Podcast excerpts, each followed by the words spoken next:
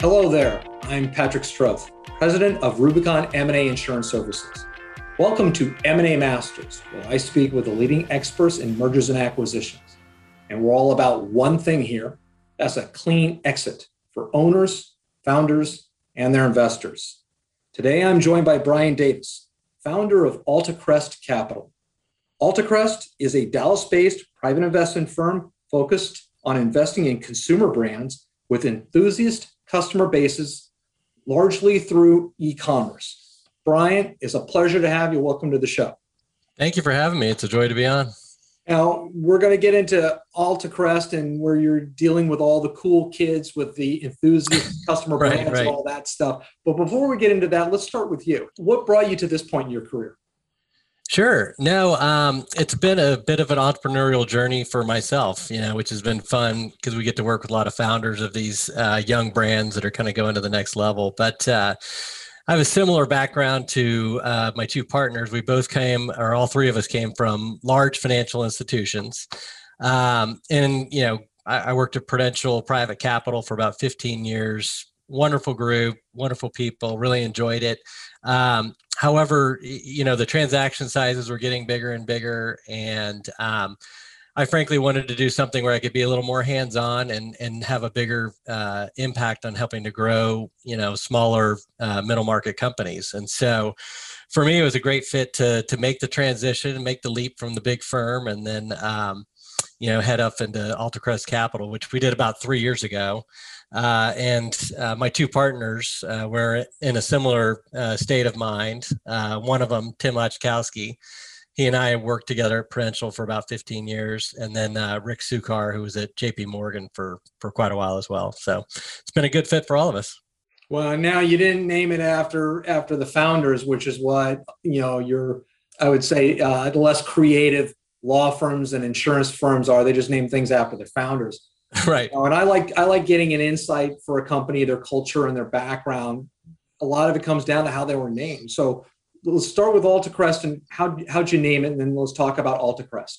Sure. It's actually the ancient Roman god of, no, I'm just kidding. Um, nothing to do with that. Uh, we actually do have a little bit of a, a family connection to it. So Tim, who I mentioned earlier, was actually the first one uh, to leave the big institution. And uh, he went out on his own uh, and originally came up with the name AltaCrest. And it's an acronym of his uh, family's name. He's got his wife, Amy, and his sons, Luke, Tate, and Andrew. And so that's the Alta. And then uh, they loved a vacation in, in Crested Butte and have done it for years and years. And it's a beautiful place. Um, when Rick and I joined, it was interesting because we're like, well, that's a pretty personal sounding name for, for Tim. And we were all coming in as equal partners. Um, but we, we like the vibe, you know, frankly, because we're three of us all been married a long time. We've all got multiple kids and, um, you know, very family oriented. Uh, and so it just, uh, it seemed like a great fit. And so we stuck with it. Well, I, th- I think, and, and Tim, Tim's last name, pronounce it again for me.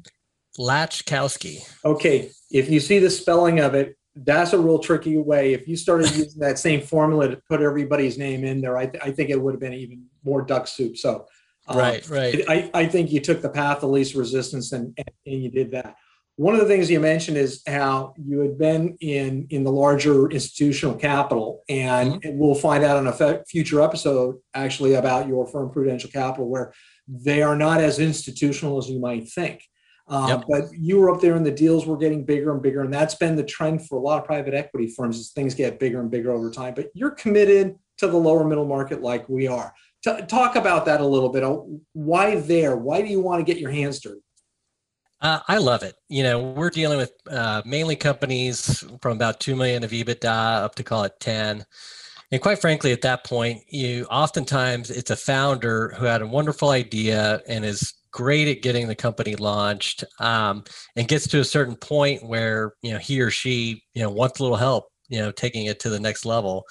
Um, and it's it's a situation where, you know, they've got really good management teams and they're they're beginning to to build those out, but there's still a lot of room for for growth. And um, the nice thing about, you know, coming from a place like, you know, Prudential, where we uh, provide capital to some larger companies, you know, we've seen the roadmap, you know, so we know what those companies look like at that size, and we've got a good sense for for how to help these businesses get there.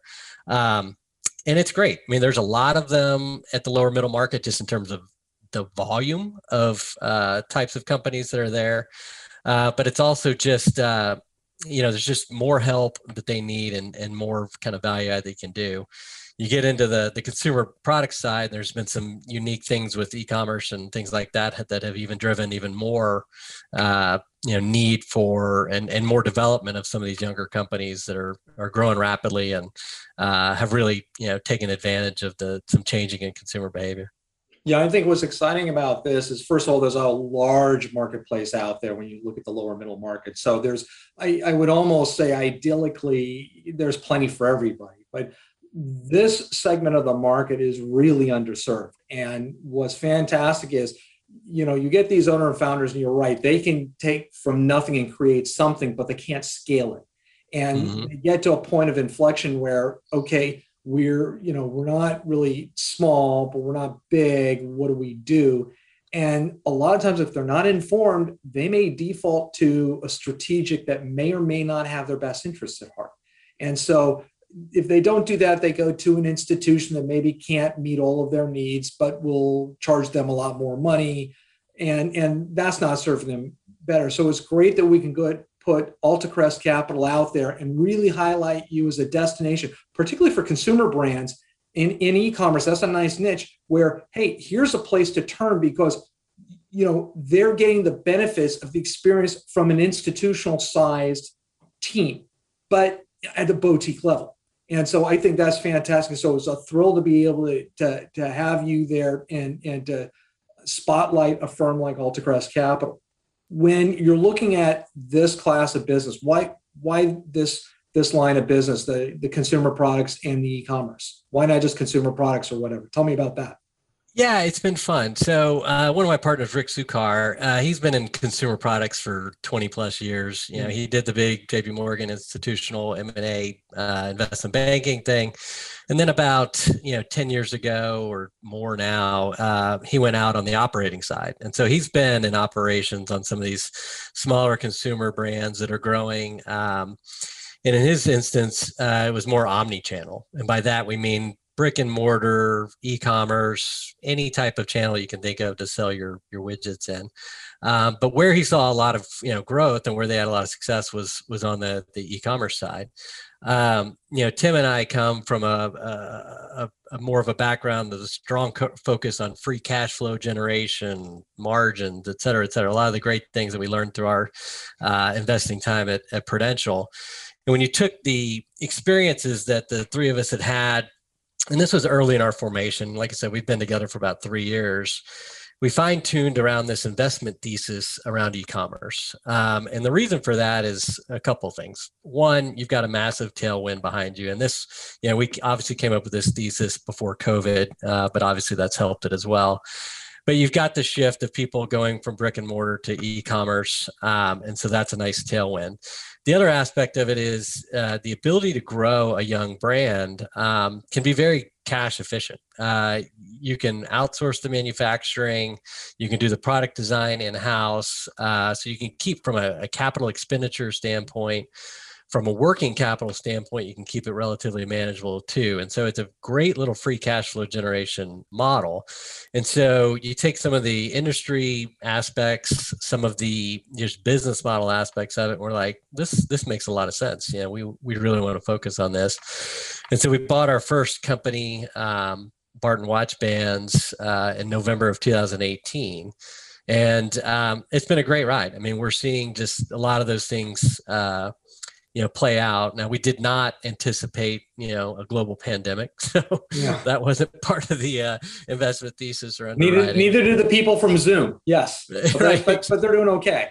Exactly. Exactly. So, um, but, uh, but no, we've been, you know, fine tuning that since then. And, and the other part of it that, that made sense for us to, to, to focus on this niche is uh, really our network. And we call it our AltaCrest ecosystem, if you will, but it's, We're we're pretty hands-on. You know, we we help out a lot with anything from operations, uh, whether it's, you know, uh, bringing in a, a consultant that we've worked with for a long period of time to help uh, refine things, to hiring C O Os, uh, on the marketing side, we get, you know, involved in terms of helping out on digital marketing strategies, different agencies to work with, different particular people to work with, um, P R, uh, et cetera. So there's a lot of different ways that we try to bring resources to bear to these small companies that that didn't have them before, um, in an effort to accelerate growth. And so that's, you know, sort of our experience level coupled with what's going on in the industry, uh, seemed like a good fit for us. And so, and it's been fun. We've done three acquisitions now, and and hoping to do do more as we keep going. And with this, what you're bringing to the table is now you've got the experience in that particular space. So you're not just doing financial engineering, you've got hands-on operations. And we'll talk about it later, but you're also dealing with a human element uh, that gets, you know, can be vexing, quite frankly, for owners and founders, particularly in e-commerce and the consumer brands, because their their their focus is elsewhere. And that's a, a big blind spot, or can be a, a tragic blind spot for them. With uh, your structure, okay, as an investment firm, you're not a, you know, big fund private equity firm. Let's talk about your setup. Why did you structure as otherwise known as an independent sponsor? Mm-hmm. What flexibility or what what strengths does, do you derive from that, as opposed to some, you know, having a big fund behind you? We like it for a number of reasons. Um, you know, one, you know, capital availability hasn't been the biggest hindrance to to doing deals for for a while, and that does nice. ebb and flow depending on what's going on in the uh, the uh, economy and things like that. But for attractive investments, capital's generally generally available. Um, you know, what's been harder to find is, you know, attractive deals in in sectors that are uh, in something that that we wanted to be in, and so um, you know, two things led to, you know, us doing the independent sponsor model. One, frankly, just being honest, is a, a lack of, of history of the three of us investing together within this investment strategy. And so that's something that is typically desirable in terms of pulling together a, a committed fund, um, is a track record of investing in the same strategy with the same people for over a, a period of time. Um, you know, the, the other part of it is the fact that, uh, we just like it. We like the flexibility. Uh, we have a lot of relationships, uh, both institutional and high net worth. If you look at the capital that, you know, we've put into our acquisitions, it's it's some of our own capital, uh, in addition to um, a mixture of high net worth individuals and institutions. Uh, most of those high net worth individuals, frankly, are are former uh, private equity guys and okay. women uh, of of some ilk. And so we like that too, because it's a nice value added base that frankly we use to, uh, uh, you know, bounce questions off of from time to time uh, as well in some of our portfolio companies. And I would think for sustainability long long term, you're having this experience with these investors and you're, you know, having a track record of success. Should something change in the future and you need to pivot, you can turn to them with a real great track record. And if you did have to make a fund, you know, set up a fund, well, then you, you've got that source. So I think that you're keeping all of your options open and you're looking out for obviously what's best for the companies that you're investing, you're partnering with. And so why don't we talk about that? What's your profile of, of, of a target? What's your ideal profile? Sure. I mean, I think the best way to answer that might be just giving you an example of a recent transaction that we did. Um, So in September of last year, so, you know, right in the middle of COVID, uh, we closed on a transaction with a company called Big Dot of Happiness. Big Dot of Happiness makes party supplies. Uh, so think of things that you're going to hand out at a bridal shower, a birthday party, or a fiftieth, you know, celebration of whatever, graduation celebration.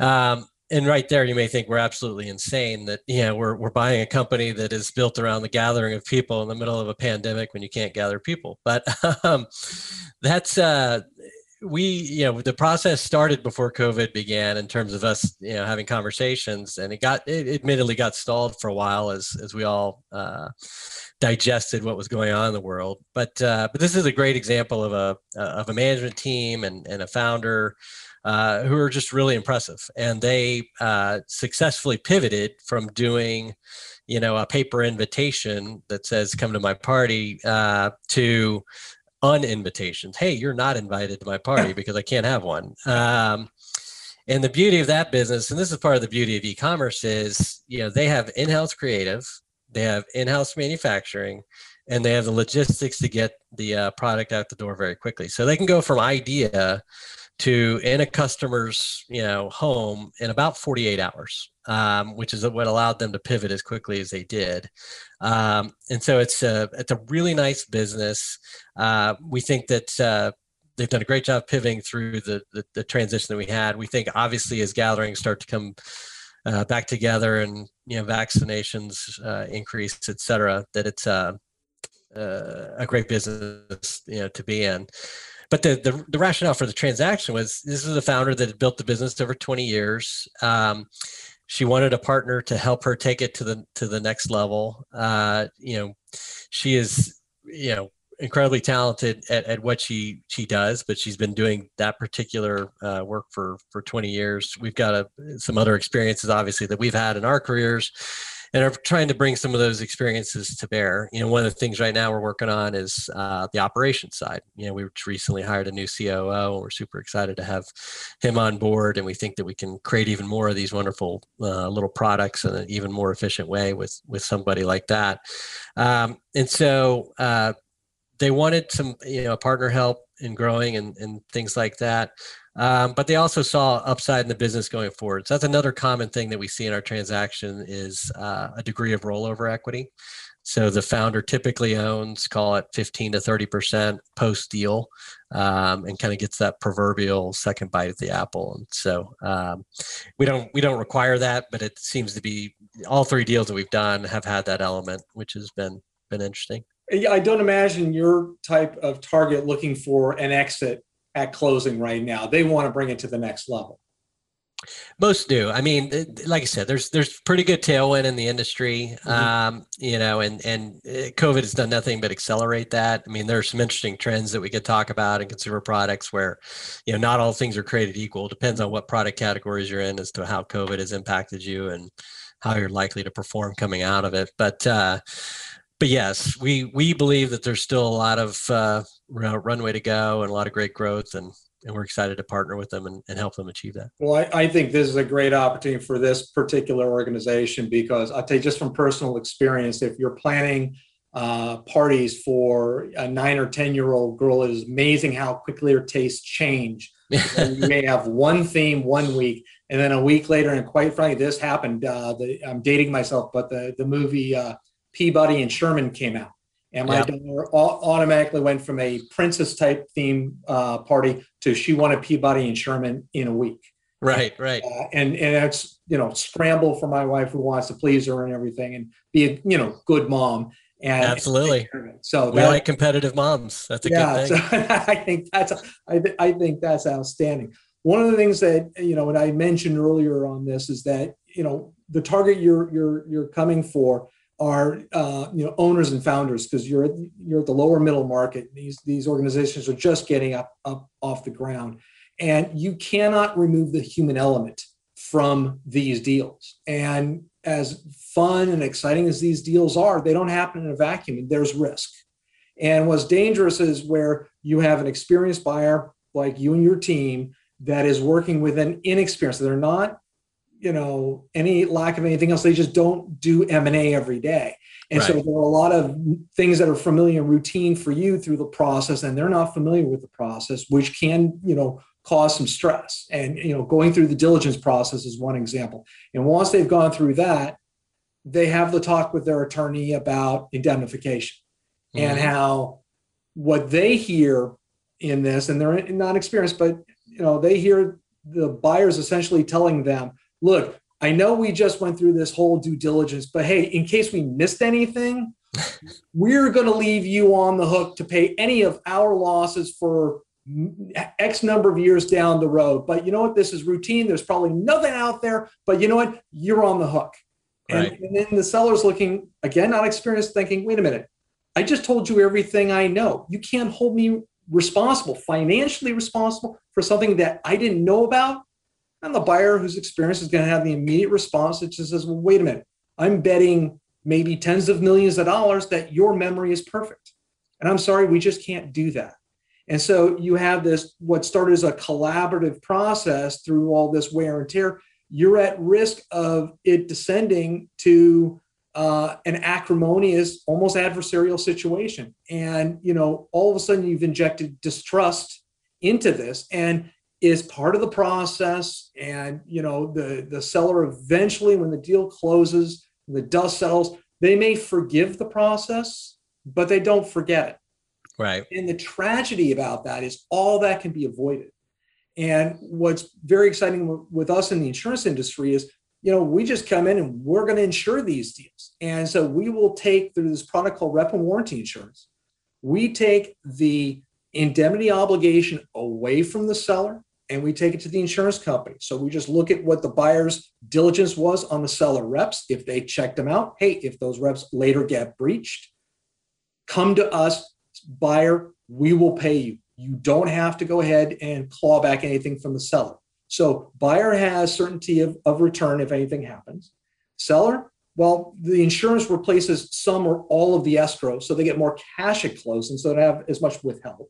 But even better, they get the peace of mind knowing that, hey, if something does blow up, you know what? They get to keep all their money because the insurance company is going to take care of it. Yep. And the tragedy is, is that if that isn't brought in, then you risk this kind of acrimony happening. And if it's done right, for the buyer, all they do is offer this coverage to the seller. The cost is so low, the seller will gladly pay the premium on this. So it's cost free to the buyer, to the buyer, arguably. A lot of times they split the cost, but it's out there.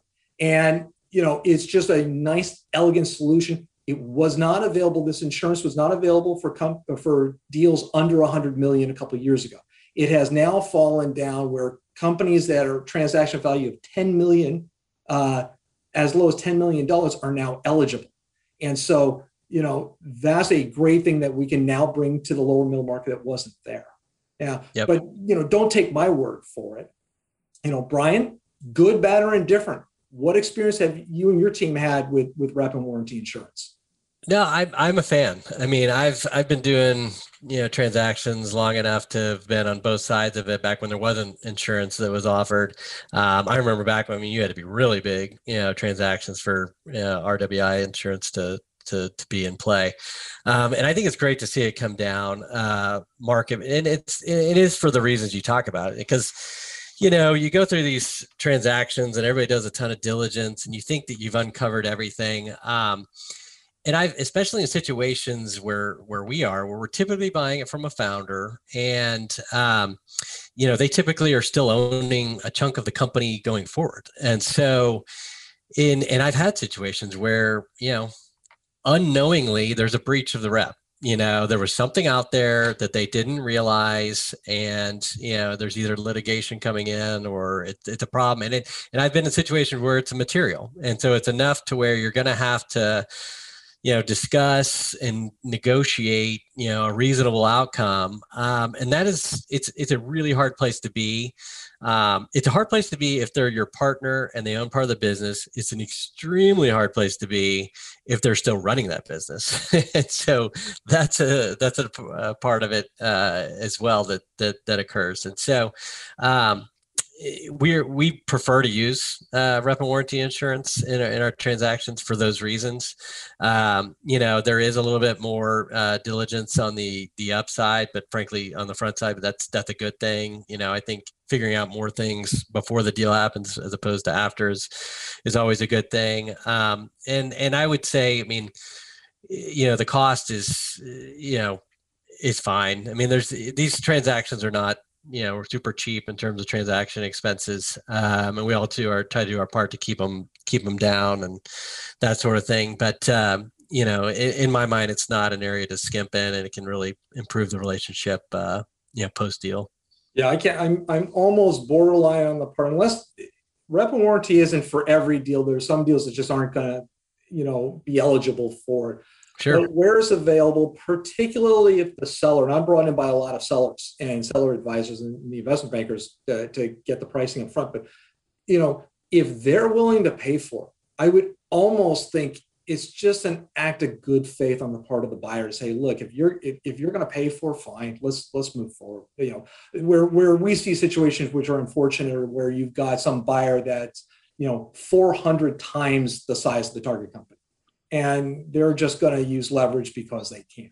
And, and that that's tragic. But, you know, then again, hey, Another reason why a firm like AltaCrest Capital would be a lot more desirable, because they're going to have good faith and work with you. Yeah. Yeah. No, and I think it's, uh, I mean, it's a selling point as a buyer. If you say, yeah, we're happy to do a, a rep and warranty policy as opposed to a big escrow, you know, it's generally very advantageous to the, the seller. And so uh, that's a good thing. And I would say when it, when, when rep and warranty insurance first came out, I would say there was a little bit of trepidation of, you know, if you go, if you have a breach and you're going against the policy to get, you know, made whole, uh, what's the likelihood of getting the claim, you know, relative to getting it out of an escrow from a seller? Um, and there was, you know, concern when this was a more nascent industry. I, I personally have not had a claim, so I have to give that caveat, uh, knock on wood, right, against an insurance, uh, uh, provider, uh, for, for reps and warranties. But, um, I have been counseled by people that are very involved in, including legal counsel and others, that, uh, frankly, they're seeing it every bit as good, if not even better, recoveries, uh, from an insurance, uh, provider, as opposed to trying to get it out of escrow. Well, we just like, you know, fast, faster, cheaper, happier. Right. That's right. How we go on those. So, you know, But, but great, great response there, Brien. Now, as we're coming coming through this year now, we're, I think, confidently looking at the beginning of the end of, of the pandemic. And you had referenced earlier that you're aware of trends in the consumer products area. So, you know, COVID, no COVID. Give us, give us your perspective on, on what do you see down the road? Yeah, I think it's fascinating. I mean, I think M and A activity is definitely picking up. You know, the second and third quarter of last year was pretty, you know, dead. Um, and fourth quarter, first quarter, second quarter of, you know, the last three quarters have definitely been, been picking up, uh, just in general. Uh, within the consumer space, uh, I would say it's been picking up uh, more as well. Um, But it's interesting to see which companies are coming to market. And so within consumer world, you've got to think about, okay, in, in a COVID world, what has worked really well? Anything tied to the home, uh, yeah. you know, because people are spending more time at home and, than they ever have, and home furnishings, all that type of thing. That's been an interesting area of, of growth. Um, you know, how sustainable is that? You know, you could argue that everybody's going to go back to work and that, you know, that, you know, ride is over, but, but most people, and I'm one of them, I think there's some legs to, uh, to some, you know, ongoing, you know, growth within the, the home industry, because I don't know that people are going to go to back to the office five days a week. You know, there's going to be more home offices. There's going to be more people working from home than, than ever, ever before. So that's an interesting category to think about. And almost on the flip side of that would be apparel, especially apparel we use for yeah. work. um, you know, I mean, if you're, you know, belts or something like that, where, uh, you know, if you're Lululemon, I'm sure they're killing it, you know, yeah. but, or, you know, anything like that, sweatpants, anything where, uh, uh, outside of a, being on a Zoom call, um, you're not, not being seen day to day. Those, those, uh, categories are selling well, but, but apparel in general is definitely down. Um, and so I, it's part of the fun part of our job, and part of the difficult part is figuring out, okay, we're coming out of COVID. I agree with you. It seems like we're starting to come out of COVID and more and more people are getting active and doing things. But what is it going to mean for the next two, three, five years? And, and we don't underwrite to, you know, six months or twelve months, but we're trying to think about five, seven, ten years down the road. Mm-hmm. Um, but it, it's uh, it's going to be a, a fun ride as we, we figure this out. And there's, you know, stimulus checks coming in that influence things. And, uh, you know, there's all sorts of uh, exogenous factors going on. Yeah, I, I just, from, and again, I hate to, you know, make this about me, but I just, from our personal experience, we're seeing that, you know what, we may not be getting uh, home furnishings yet, but because of all the wear and tear on everybody being home, you know, for mm-hmm. the last year, day in and day out, I have a feeling we've got a lot of worn out furniture. So right, right. those upgrades, and then definitely the wardrobe, at least maybe temporarily, because a few of us might might have added a little bit of weight during this time. right, so right. Some some of those office wear may not fit today. We may need a bridge. exactly, exactly. Yeah.